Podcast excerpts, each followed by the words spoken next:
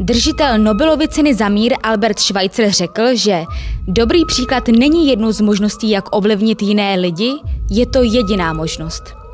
Jak tedy vypadá ten dobrý příklad, když jde o užívání technologií? Tak eh, je to tak, že si uvědomujeme, kolik času na nich trávíme, jak moc na nich uh, jsme závislí ve smyslu toho, kolik informací získáváme a také to, kolik radosti máme mimo ně. Říká psychoterapeut, lektor a autor knížky Digidetox Matěj Krejčí. Krásný den. Krásný den i vám. Matěj, můžeme si tykat, my se známe. A budu za to velmi rád, děkuji. Skvěle. Za mikrofonem vás vítá Anna Beránková. V tomto díle Moskovny si budeme povídat o digitálních technologiích. Jaký na nás mají vliv, jaké hormony se nám vyplavují při jejich používání a jestli je možné si na nich vytvořit závislost, anebo třeba také o tom, jaký vztah si k ním utvářejí děti a dospívající.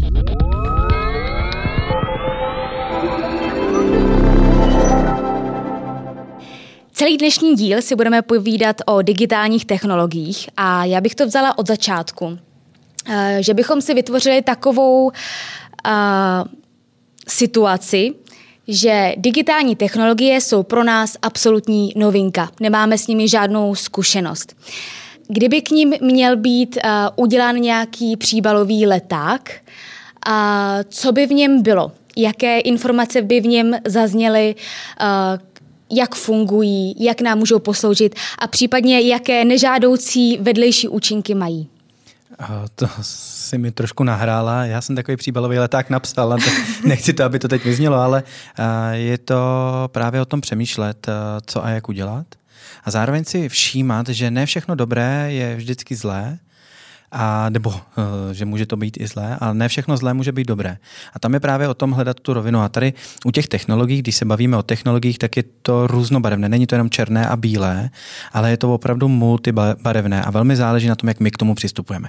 Takže ten leták by obsahoval toho, že dávejte si pozor, je to dobrý sluha, ale zlý pán, stejně tak jako je oheň, jako je voda, jako je vzduch, jako je všechno kolem nás, ale zároveň nezapomínejme to, že to je jenom nástroj a že může může probouzet něco v nás, anebo vedle nás, anebo že nás to může i měnit. Tak tohle to by tam asi znělo. Když bychom si uh, měli říct potom o, o nás lidech, uh, co všechno se promítá do toho, jaký vztah si tvoříme k digitálním technologiím? Um, ten vztah je zajímavé v tom, že mnoho lidí si myslí, že jsou závislé na svém mobilu. Mm. A, ale ukazuje se, že eh, ta závislost uh, v pojmu, jak ji bereme, jakoby závislosti, ať už materiální nebo nemateriální, uh, tak je potřeba si říct, že se to rozděluje. Osobně tam vnímám, že závislost na digitálních technologiích je podobná jako na závislosti na alkoholu, nikotinu a gamblerství. Akorát, že s tím rozdílem, že my v dnešní době už uh, jsme závislí spíše na informacích, pozitivní zpětné vazbě, perfekcionismu, dokonalosti a rychlosti.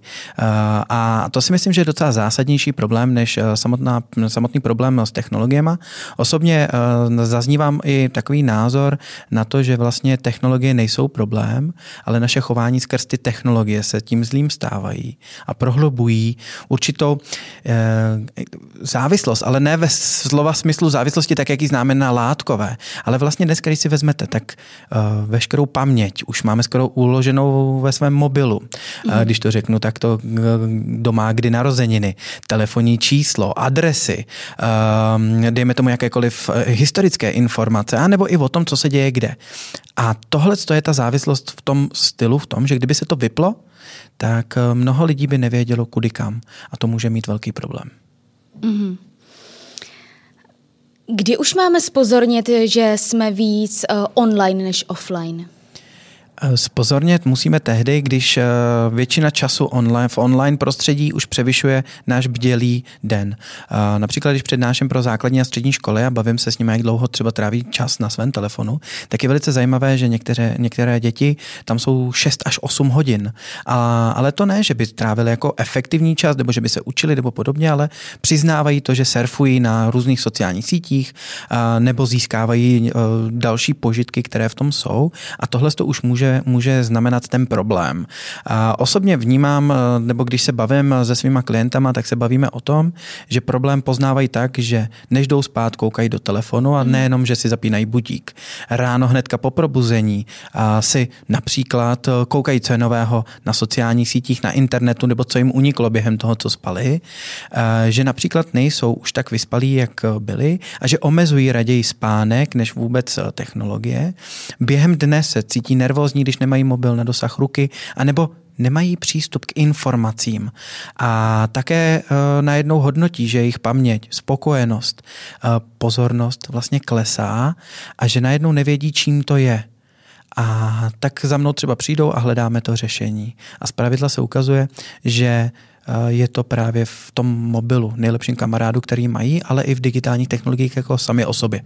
Protože to je to, že ten mobil je jenom nástroj, mm. který prohlubuje určité touhy v nás a, a vlastně tak jakoby zesilňuje v rámci odměňování i našeho mozku a podobně, k čemu se asi dostaneme později.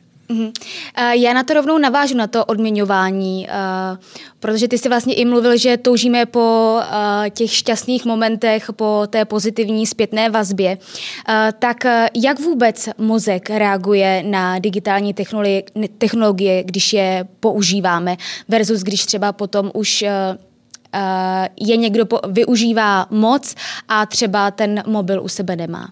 Uh-huh. Uh, já bych to jenom nazval jakoby nadužíváním, protože uh-huh. dneska se hodně mluví o té závislosti, je to závislost. Uh, osobně přijímám to, že se mění chování lidí, uh, že už máme jiný život, než jsme měli historicky.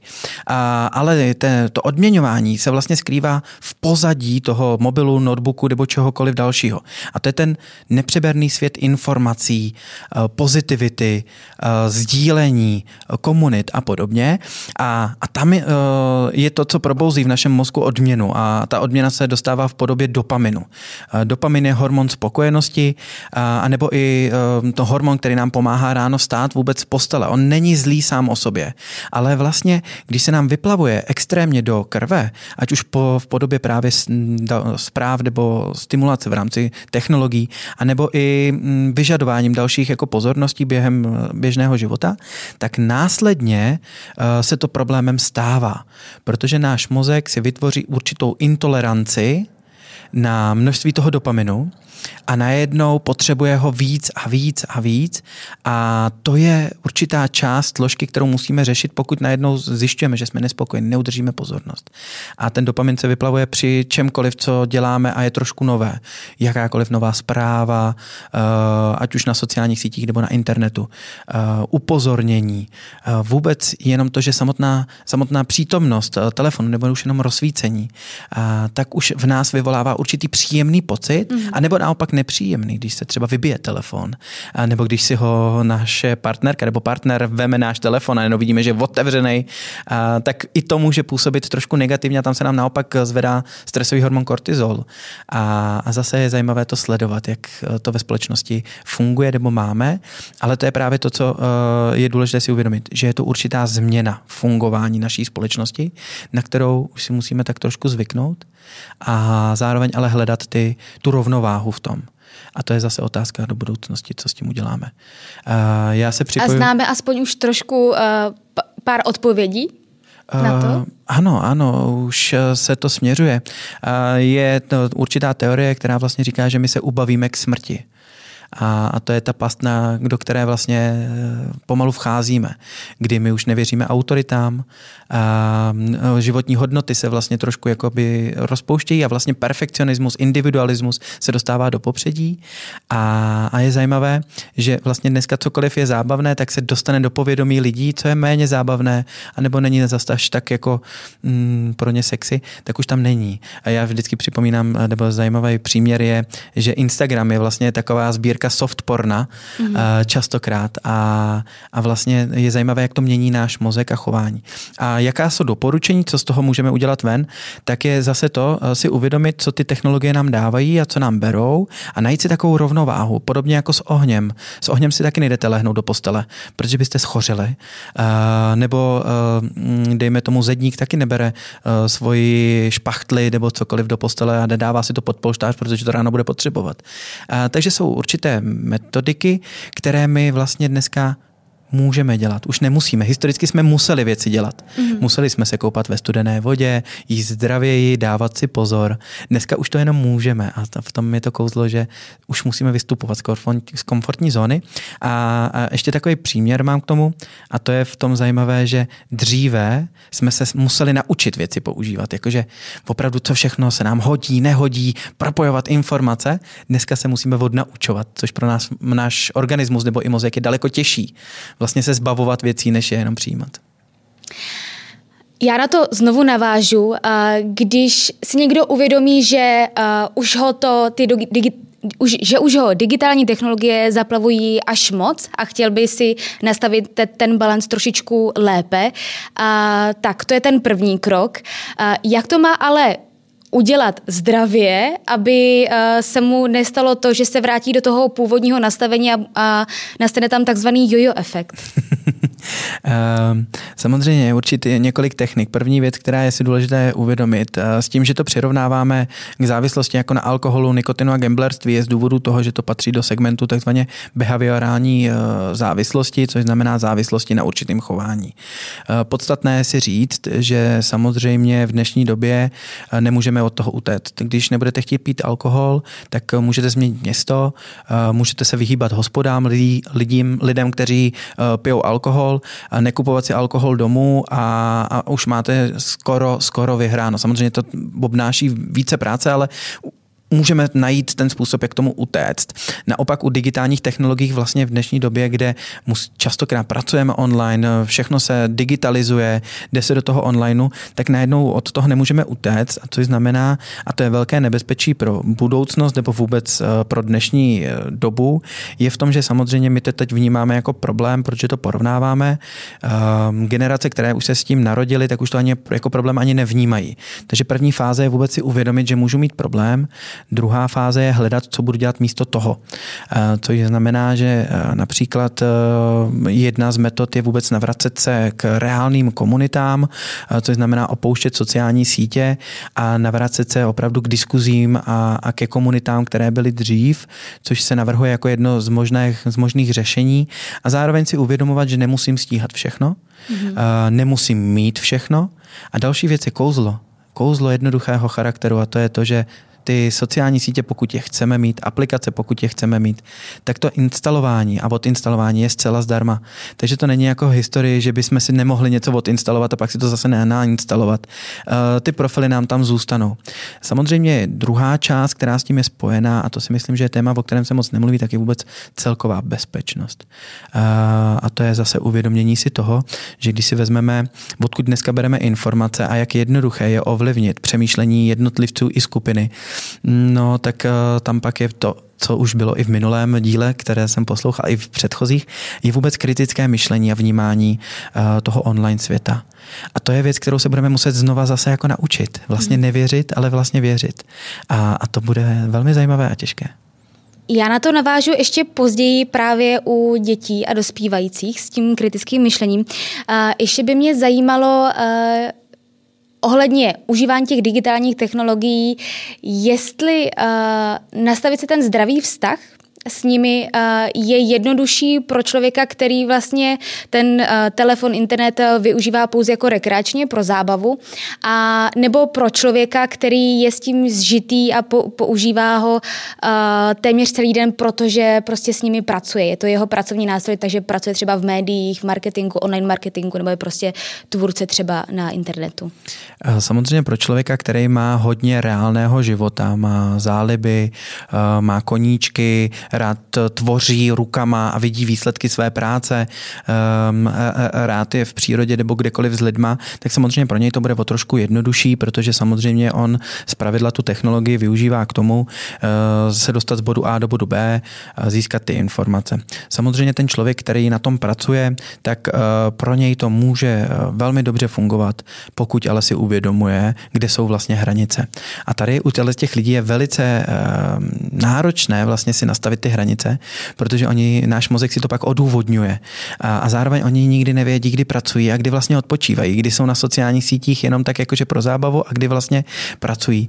A další věc je i, i, i v tom, že pokud si umí vytvořit ty hranice, tak je to i o tom si vlastně uvědomit, že na internetu všichni předstírají a to, když si začneme uvědomovat, tak vlastně najednou zjišťujeme trošku to pozadí, tu faleš v určitých lidech nebo u určitých skupin a to nám může zase pomoct se trošku osvobodit, že najednou zjišťujeme, že to nemusíme vědět všechno, že nemusíme být vidět a že vlastně je častokrát daleko lepší, když se nás kamarád zeptá, ahoj, jak se máš, a ne, že mu řekneme, podívej se na Instagramu na mý storíčko.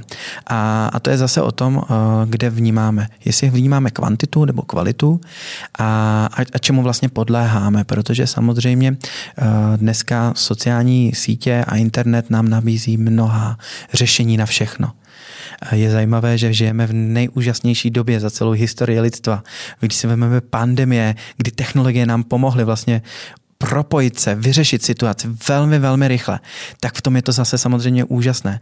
Ale na druhou stranu je velmi zajímavé, jak se uzavíráme třeba do sebe a, a jak se omezují komunity nebo komunikace, um, jak se mění vlastně způsob seznamování mezi lidma, komunikace jakoby samotná, jazyk, zábava.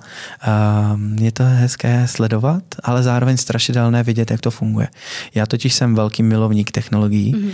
ale zároveň je vtipné třeba vidět, že si říkám, že jsem to měl fakt krásný, to dětství. A když si vezmu třeba matematiku, kterou jsem nenáviděl, tak jsem musel se naučit vypočítávat. Dneska stáhnete aplikaci a je vlastně vypočítáno. Jedna aplikace vyřeší všechno, eh, jenom na to ukážu a vlastně si to můžu objednat. Zároveň můžu kliknout eh, v té aplikaci jinam a mm, už mám vypočítaný matematický úkol. Nebo dokonce mi zjistí, na jakém místě to je. Dneska můžu zadat do Google traktor a vyjde mi všechny fotky, eh, které obsahují slovo nebo minimálně v obrázek traktor. A to je kouzlo. Mm-hmm. Ty jsi říkal, že jsi měl uh, krásné dětství, že ho nezaplavovaly digitální technologie.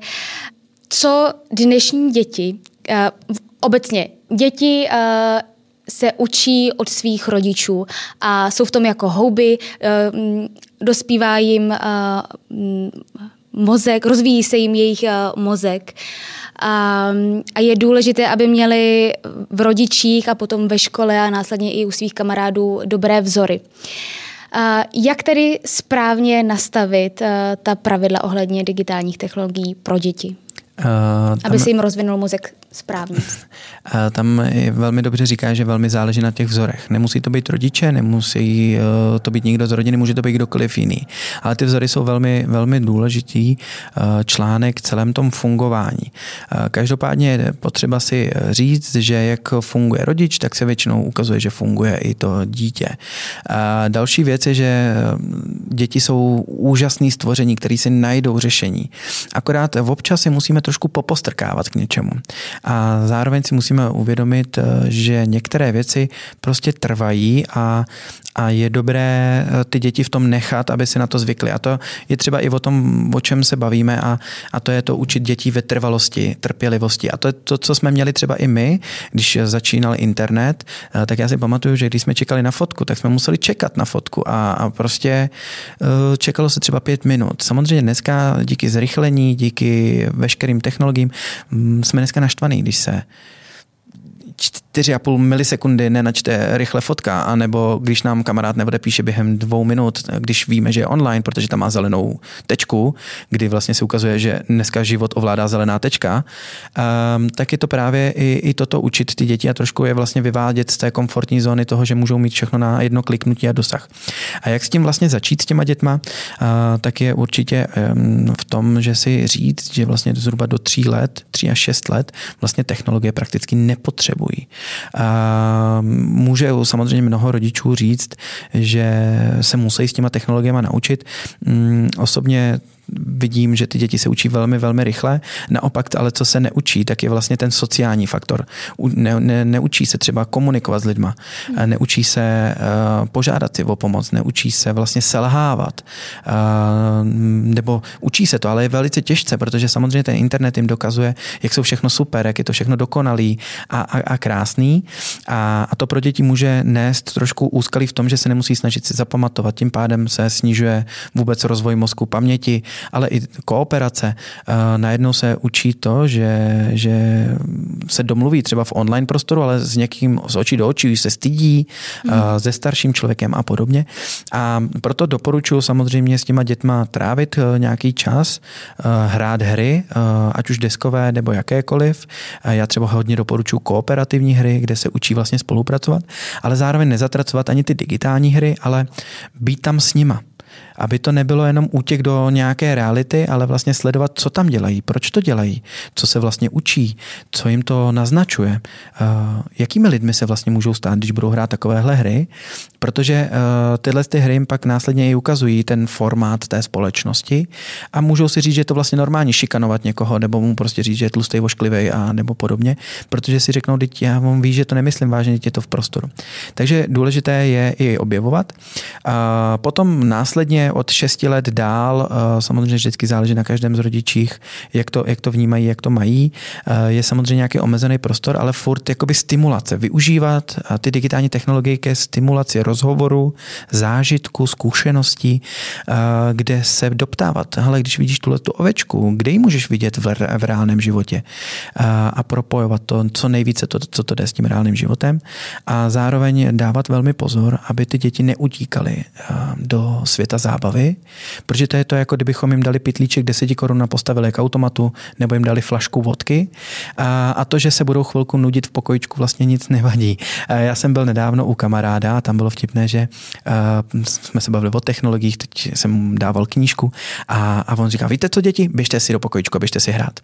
A po 20 minutách jsme tam přišli, otevřeli jsme ten pokojiček a koukáme a ty děti seděli ve prostřed a jenom tak koukali. A my říkáme, co se děje, proč si nehrajete? A oni, když jste nám sebrali všechny technologie, co máme dělat. A, a to je právě to, že uh, je, je o tom, uh, to je přesně to, že my historicky jsme se museli naučit si hrát, prostě museli jsme se zabavit. Dneska máme jednu krabičku, která vyřeší všechno trápení uh, lidstva a, a to možná do budoucna si říkám, že je trošku ušetřit. Eh, že si říkám, že na tom mobilu a na těch technologiích stráví ještě tolik času v dospělosti a dál, protože oni už se tomu nevyhnou, že jim dopřát trošku toho offlineu asi, asi by bylo i takové jako zrušující. Těším se na to. Uh, funguje to, když uh, rodič dá svému dítěti uh, ten telefon na určitou dobu toho dne a v ostatním mu ho vezme? Uh, ano, může to tak samozřejmě fungovat. Velmi je důležité, jak se domluví. Uh, u, u těch dětí je velmi důležitá ta domluva. A jedna část ale není domluva uh, rodič a dítě, ale i dítě a rodič. Což znamená, že jakmile rodič něco zakazuje dítěti, tak to nemůže dělat sám. Jo, jakmile zakazujeme dětem být na notebooku a, a my pak tam před ním koukáme do notebooku, tak to není úplně. Uh, proto je dobré tuhle tu úmluvu nějakým způsobem spojit. Já například doporučuji uzavřít takovou i smlouvu s tím dítětem. A další věc je to, že samozřejmě to omezení je dobré vysvětlovat. Je dobré, aby to dítě vědělo, proč se to tak děje, aby to nebralo jako trest, ale jako určitou příležitost nebo zkušenost. A zároveň, aby vědělo, že samozřejmě, když bude dělat něco na internetu jinak, tak eh, to může fungovat. Proč to říkám? Jeden třeba můj kamarád má krásný příklad, kdy mu rodiče říkali, že může být maximálně dvě hodiny na internetu, ale pokud chce být díl, tak tam musí dělat něco smysluplného jiného, co se něco učí mm-hmm. a předvede jim, že se opravdu něco naučil. A, a díky tomu vymyslel webovou stránku, která ho živí do dneška a, a vlastně je to super, protože objevoval. Tohle to mě velmi inspiroval i Jenny Deitch, to je člověk, který získal Oscara, nakreslil Toma a Jerryho, bylo mu minulý rok 97, byl to úžasný člověk, který se narodil vlastně do doby, kdy vznikaly rádia a umíral v době, kdy máme autonomní auta. A já když jsem se s ním bavil a měl jsem tu čest a bavili jsme se o technologiích, tak on věděl prakticky víc než já. Mm. A já říkám, to je neuvěřitelný. A když jsme se bavili, co by skázal budoucím generacím, nebo co by jim jako doporučoval, tak říká, učte se svůj jazyk a zároveň nezabíjejte v sobě objevování. A já když jsem se doptával, co to má být, to objevování, tak on říká, když přišlo rádio, já jsem ho rozdělal. Já jsem zkoumal, jak funguje, já jsem přemýšlel, co bych s ním mohl udělat. My jsme se na něm učili, když přišla kamera, dělali jsme to sami. A to je to, že zkoumali, objevovali a nebyli jenom konzumenty eh, té technologie. A tohle, když projevíme i u těch dětech, tak jim to může jenom pomoct. A třetí věc, kterou říkal Jenny Deitch, která je velmi důležitá, nezapomínejte být člověkem a nezapomínejte na lidi, protože bez lidí to prostě nejde. Takže i takhle. Ty jsi uh, zmínil minulý díl kriti- s kritickým myšlením a mě by zajímalo, jak uh, u digitálních technologií vést děti ke kritickému myšlení. Vést je tak, že jim například ukazovat ty reality. Samozřejmě porovnávat třeba fotky ze sociálních sítí, že když někoho sledují, tak aby si všímali určitých vzorů, například, že všichni mají, nebo někteří lidé mají stejný furt úsměv na, na všech fotkách, jenom se mění kulisa. Ptát se jich, co v nich vyvolává ta fotka. Ptát se jich, jak dlouho jim by trvalo vyfotit třeba tu fotku. A, a také ale zároveň zvědomovat, že je to jenom jeden okamžik z tisíce, který ten člověk během toho dne zažívá. A, a možná se s nima i bavit o tom, že když někdo má tisíc storíček, jestli ten člověk je opravdu šťastný, jestli si myslí. A nebo zároveň vidět uh, tu osobu v reálném čase, jak se baví, jak se chová a, a vlastně uh, zreálňovat ten virtuální svět. Ale stejně tak je to i v rámci nejenom dětí, ale i důchodců, dospělých lidí. Uh, ptát se sám sebe, když vidím neustále zprávy o něčem špatném, je to opravdu tak špatné? Není to jenom pocit, který ve mně chtějí vyvolat, abych se bál, abych něco dělal, a nebo vůbec se zamýšlíme nad něčím, jestli to vlastně může být i špatný. Jestli náhodou nepřijímáme nové technologie, no, chytré hodinky, eh, chytrou domácnost, chytrý mobil, jestli náhodou to nepřijímáme jenom jako opravdovou radost, ale vlastně zapomínáme na to, že aha, hodinky mi můžou vzít i to, že vlastně už nevím jenom kolik je hodin, ale vlastně jsem neustále k dispozici všem, kteří mi napíšou na mobil. Jestli náhodou ten mobil mi nebere to, že už se sedmou, se mnou lidi nebaví, mm-hmm. protože ví, že všechno najdu na sociálních sítích. Jestli náhodou internet a zprávy mi neberou tu radost z nové informace. A jestli náhodou sledování televize nezabíjí konverzaci v rodině. A jestli to, když usínám s mobilem, nezabíjí můj sexuální život nebo cokoliv dalšího. A to je uh, si pokládat takhle otázky a, a člověk, když se nad tím pak zamýšlí, tak si pak hledá tu správnou rovinu pro sebe. Na spánek se ještě zaměříme. A teď bych se ale uh, přešla k sociálním sítím a dospívajícím. Mm-hmm.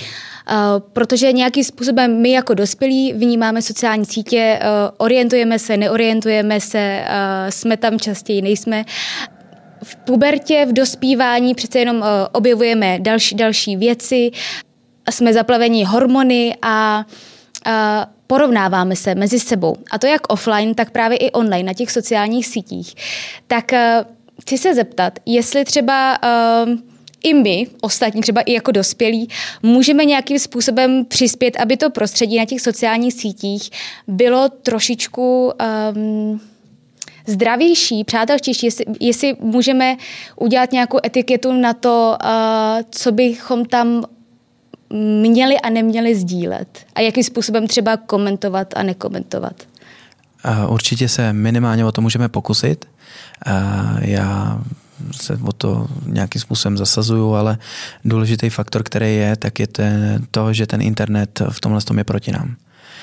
Co to znamená? Algoritmy jsou vytvořené tak, aby nám potvrzovaly tu naší pravdu a zároveň podsouvali to, co častokrát chceme vidět, nebo minimálně třeba o tom toužíme. A, a v tom je to pak právě to úskalí. Že je zajímavé, že když si třeba někdo otevře Instagram, tak každý ten Instagram má trošku jiný. A, a to je to, že ten algoritmus jim mu nabízí to, co jako by mu dává smysl a zároveň i podporuje tu komunitu. Což znamená, podporuje nás v tom, abychom víc sdíleli a, a, a podporuje nás v tom, abychom tam byli co nejdíl, protože oni z toho mají samozřejmě peníze. Internet celkově si lidé, lidé myslí, že je to to, že zaplatí účet a to je celé. Internet není zadarmo, platíme svými daty, zkušenostmi, životem a to je potřeba si říct a uvědomit, protože internet a Google nebo co kdokoliv eh, z těch firm nebo kdokoliv na internetu u nás ví prakticky úplně všechno, co děláme, neděláme, nad čím přemýšlíme a můžeme to ovlivnit.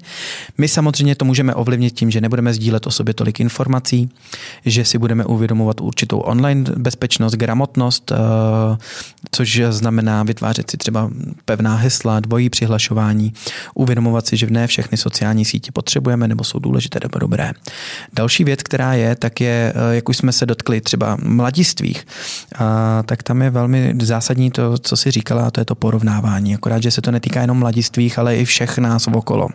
A, a to je v, v případě to, že to tady bylo vždycky. Vždycky jsme se porovnávali například se sousedem nebo podobně. Akorát, že internetem se způsobilo to, že my se můžeme porovnávat úplně s kýmkoliv na celém světě. Což znamená, že najednou náš pocit jedinečnosti spadne a vždycky na celém světě bude někdo, kdo je lepší než já, ty nebo kdokoliv. A vlastně uvědomění toho, že nemůžeme dosáhnout téhle té dokonalosti, je určitá touha, která nás nutí k tomu, abychom se minimálně snažili, ale zároveň nám to způsobuje větší nespokojenost.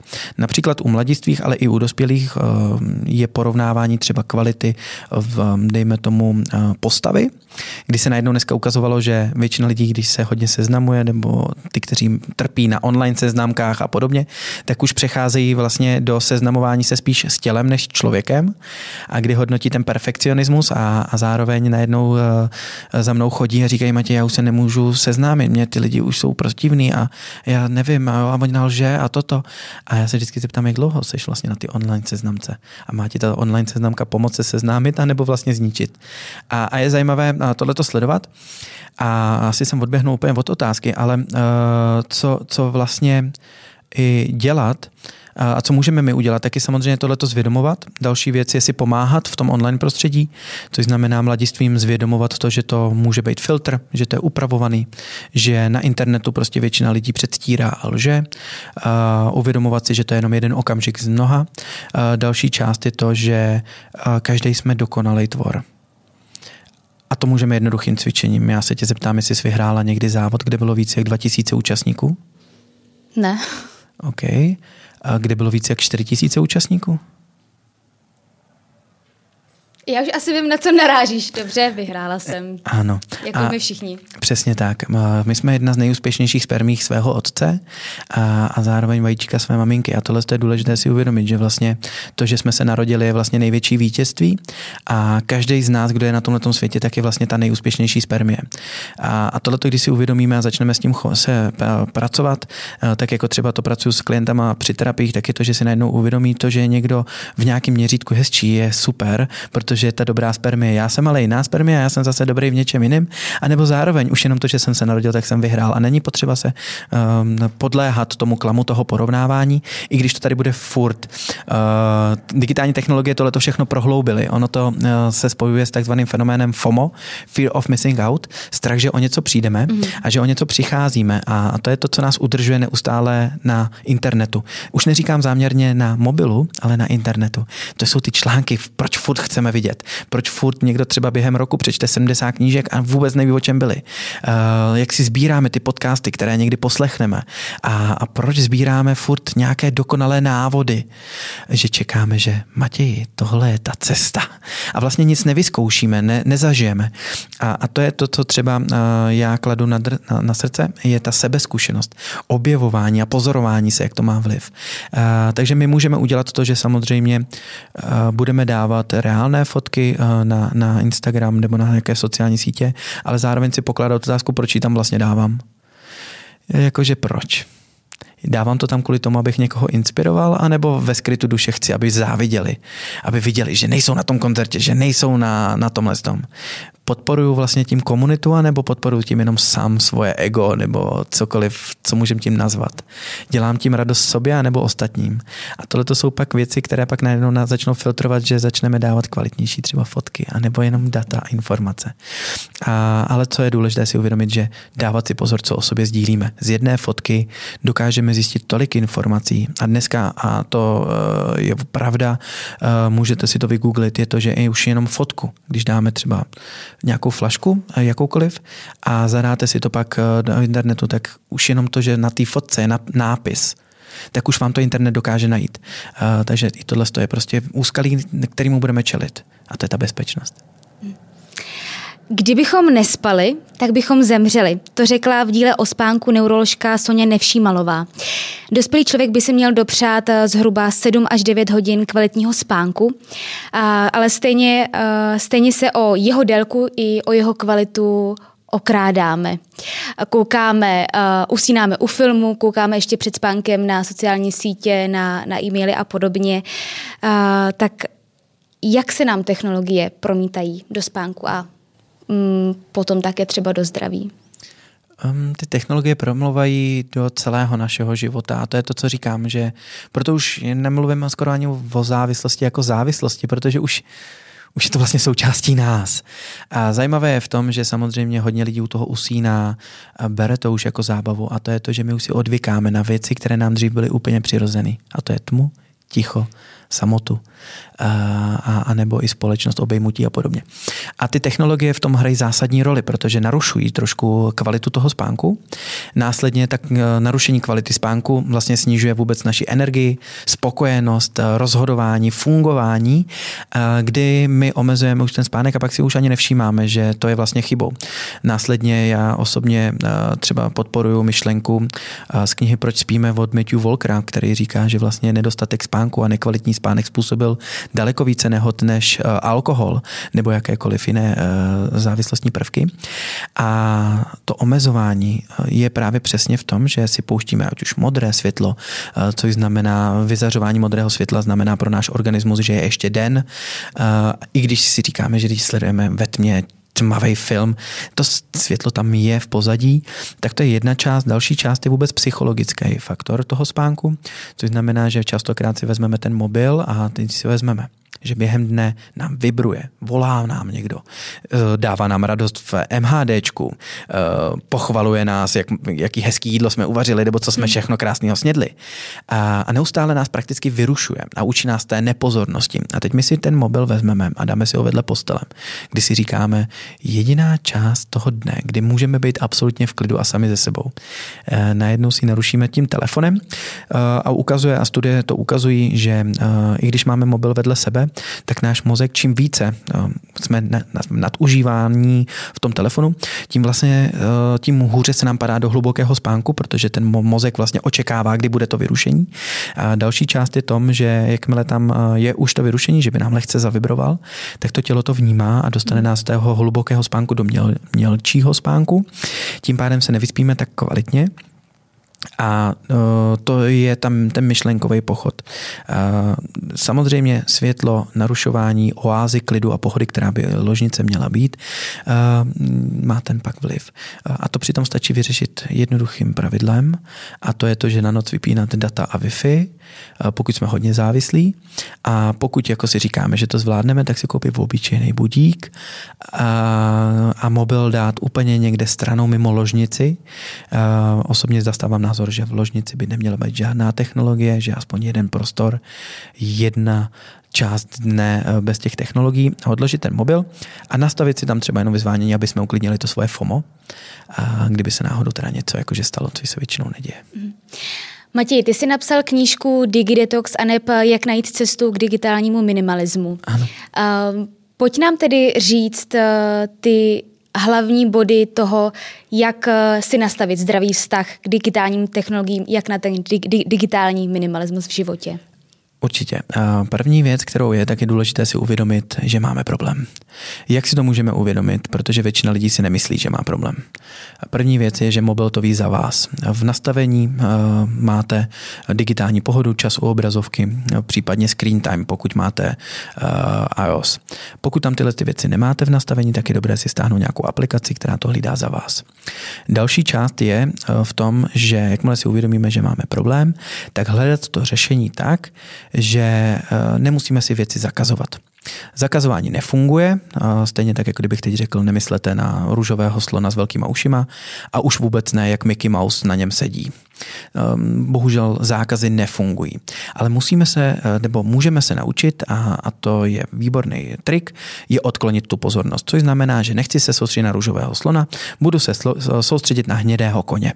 Ten růžový slon tam bude, ale ten kůň eh, je vedle toho a soustředím se na toho koně. A zároveň eh, si následně na to můžeme pomáhat v tom, že teda, když nechci myslet na toho růžového slona, tak co musím udělat?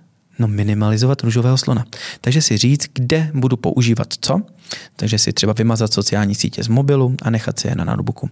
A zároveň si pak říct, co můžeme udělat pro to, abychom co nejvíce častěji nebo častěji mysleli na toho koně, což může být knížka, může to být kytara, může to být koukání z okna, nuda, může to být cokoliv, uh, učení se jazyka nebo cokoliv. A co mi pomůže k tomu, abych to opravdu dělal? A to hledat ty způsoby. Takže to znamená, že mě pomůže, já vydržím se u toho soustředit, že nebudu mít mobil na stole.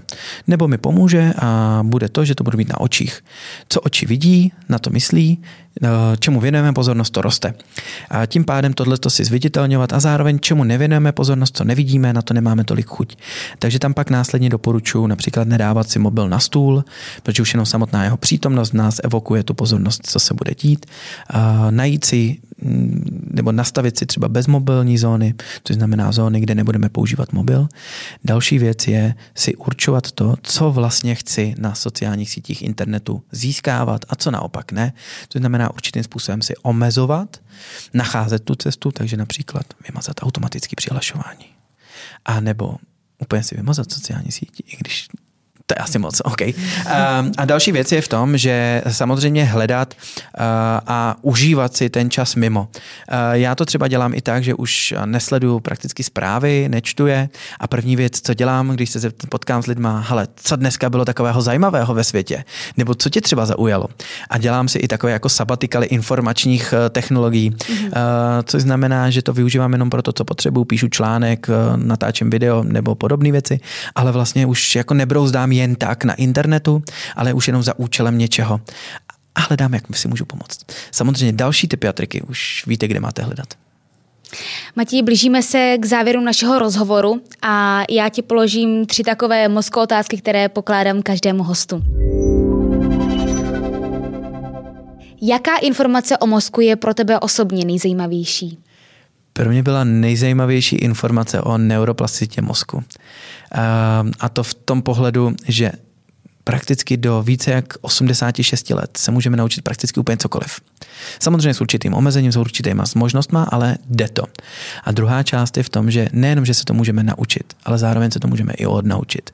A to je i v tom dobrým, i v tom zlým, že si uvědomuju, že ta neuroplasticita vlastně i způsobuje to, že už zapomínáme díky tomu, že mobil nám nahradil všechno, technologie nahradila všechno a že nám ten mozek se trošku i zmenšuje, že už ho nemáme tendenci tak jako posilovat a cvičit, tak neuroplasticita určitě um, je to neuvěřitelný, co dokáže mozek.